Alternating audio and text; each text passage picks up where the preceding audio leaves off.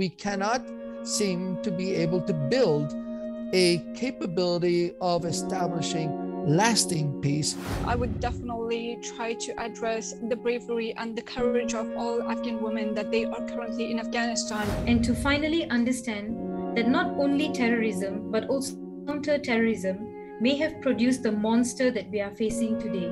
Afghanistan, they have uh, women, uh, female judges before Egypt have female judges. I'm speaking about 15 years ago.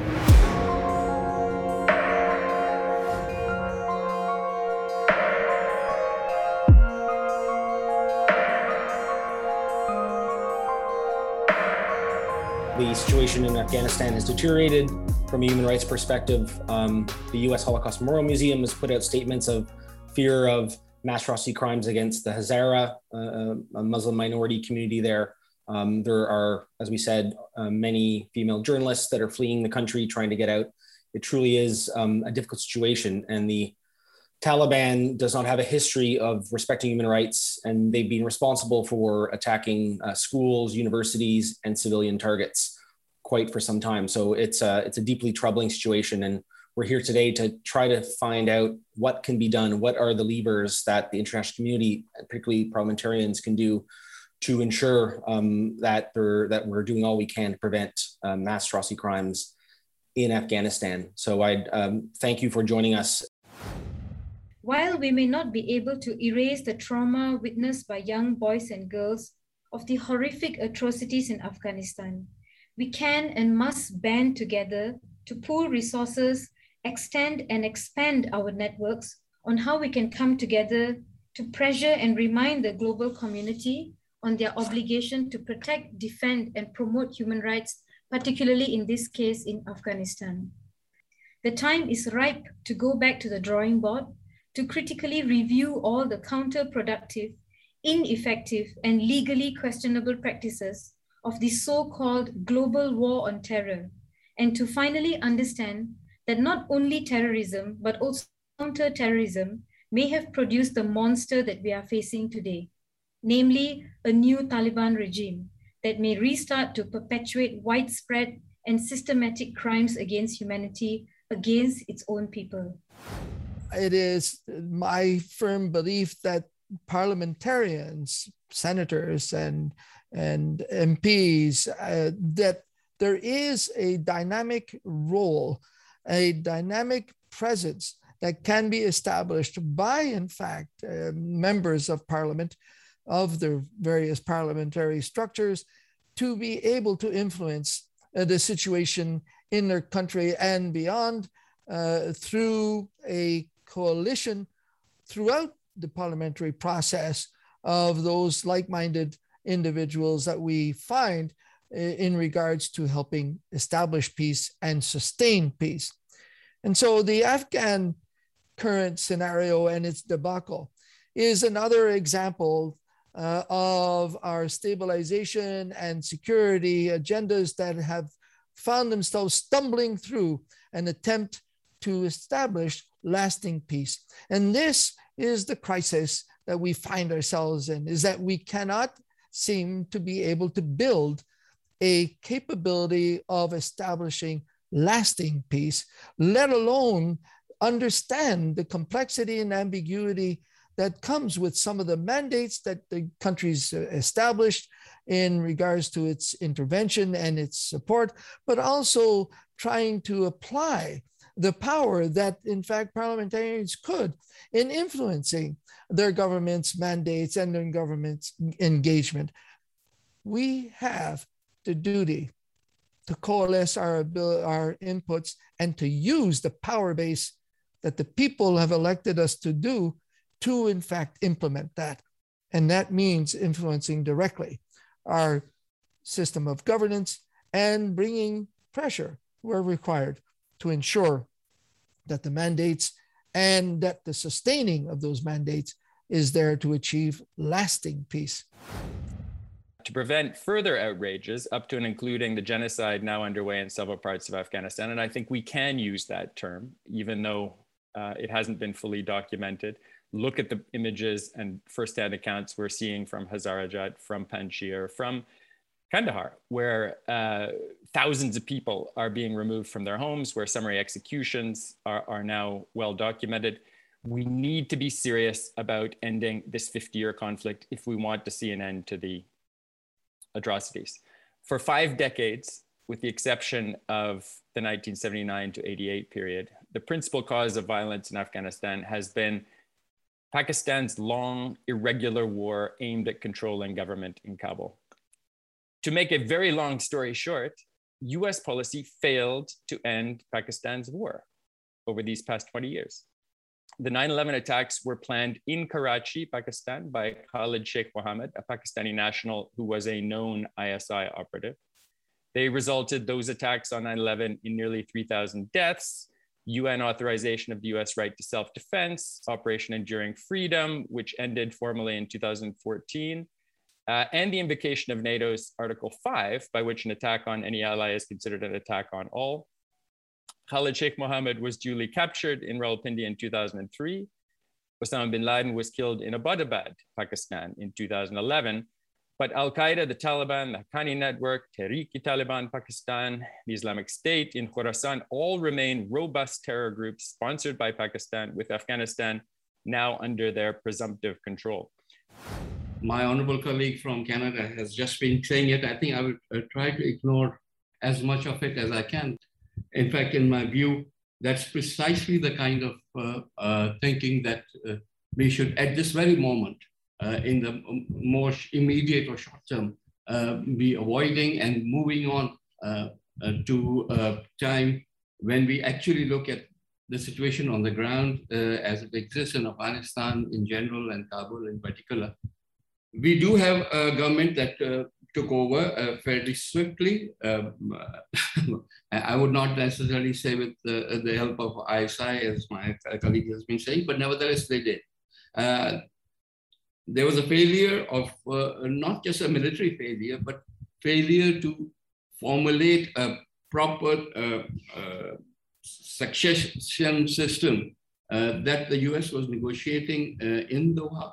Um, there seemed to be have been a hurry to wind it up for various reasons, in, including domestic reasons. As I said, Afghanistan is in dire need of economic support.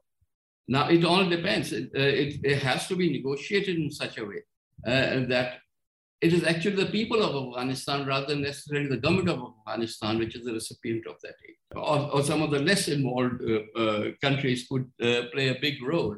Um, um, uh, maybe Scandinavia, maybe some other countries that can sit down with the, the UN, with the government, and make out an entire uh, plan of how this aid can be provided to the people. Is that going to be the solution uh, that uh, we are looking at? I, I would strongly uh, urge the world to have a, a different look at the way this whole thing is happening. We want to prevent further violations of human rights including crimes against humanity against minorities, women, girls, boys who are enslaved, and many other things that can happen to any minority, and one of them that has not been mentioned are the um, those that may be characterized by uh, sexual orientation or gender identity. What will happen to those uh, communities in Afghanistan? So there is an enormous problem to be addressed, and we have the duty, as uh, uh General Dallaire reminded us, the, the duty to take action and, and try to protect as much as we can our brothers and sisters. It's really, in my view, a big failure of our uh, very supported and we, we fully support its mandate of the International Criminal Court of not having taken action in these 17 years in, in which it could have initiated investigations and cases on specific instances of mass atrocities. We could have had in Doha the Dayton effect. You remember in Dayton, Mr. Uh, Mladic and Mr. Karadzic, the heads of the Republika Srpska, genocidaire, then convicted by the International Tribunal for Former Yugoslavia, could not sit at the negotiating table. They would have blocked the negotiations, but they couldn't, could have not because they were indicted war criminals. This didn't happen for Afghanistan. And probably in Doha, we have paid the ultimate price as the negotiators were the same people who, who might have committed crimes against the humanity. after that, we realized that this is the culture and the tradition has nothing to do with religion, has nothing to do with Sharia. Sharia has been hijacked, and I witnessed that uh, already. And I've been working for the past maybe 20 years on Islamic law Sharia and the way it's been hijacked. Yes, it's been hijacked, and the ideology, and I uh, totally agree with uh, my, um, again, senior colleague here, uh, Chris Alexander. So this is here, again, the, the thought reform, the brainwashing. So the education was based on this uh, distorted uh, Sharia teaching the only thing is we didn't find a, a, counter narrative. So the narrative of Taliban was very strong. It means that yes, Afghanistan, uh, Kabul, uh, sorry, Taliban, they managed to find that the weak point is the judiciary. The weak point is the corruption. So they started to play the game that yes, if we have a justice based on the uh, tradition, and we have also the tribes and the elders being in the justice uh, system, we'll have more trust. But Islam again was hijacked. The teaching of Islam was uh, was hijacked. I myself witnessed this in 2003, uh, 2004, 2005. For me, no, this is not the Sharia law. This is the Taliban understanding and delusional understanding of Sharia. Don't be afraid, you Western, if you won't take thing. But for me, I have a message for the Muslim community in the world.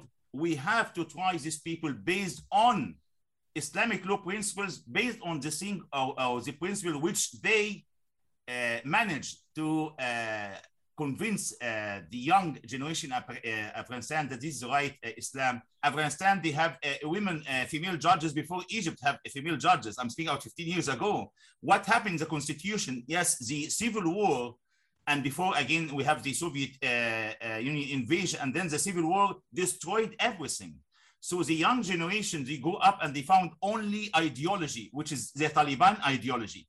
So this is here again, the, the thought reform, the brainwashing. So the education was based on this uh, distorted uh, Sharia uh, teaching. Before starting the discussion, I would definitely try to address the bravery and the courage of all Afghan women that they are currently in Afghanistan and they are trying to protest.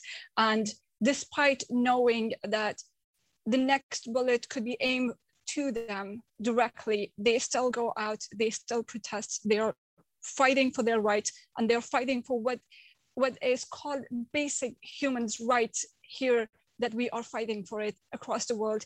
Afghan women are struggling for, for basic human rights right now, for right to go to school, for right to work, for right to contribute in the society. At the UN General Assembly in 2019, I told members that the gains made so far in Afghanistan had largely been an outcome of the peace building agenda. However, that being said, when Afghan women asserted themselves to preserve those very gains, the liberal peace building agenda lost steam. The international community too often questioned the legitimacy and representativeness of women and civil society perspectives, while offering de facto legitimacy to the Taliban, something we saw consistently happening especially from 2018 till where we are now. There should be an international investigation, a fact finding mission of alleged violations since the Taliban took over on August 15th, particularly those on the rights of women, girls, journalists, and minority groups. Two, the international community should create a mechanism that can monitor and document the rights, human rights uh, situation in Afghanistan, including in particular the Taliban's implementation or lack thereof of its promises, and a focus should be placed on prevention. Any future decisions on recognizing the Taliban government or removal of sanctions, um, many of whom, uh, um, many of whom, in terms of the Taliban leadership that are currently within the interim government, are on those sanctions lists.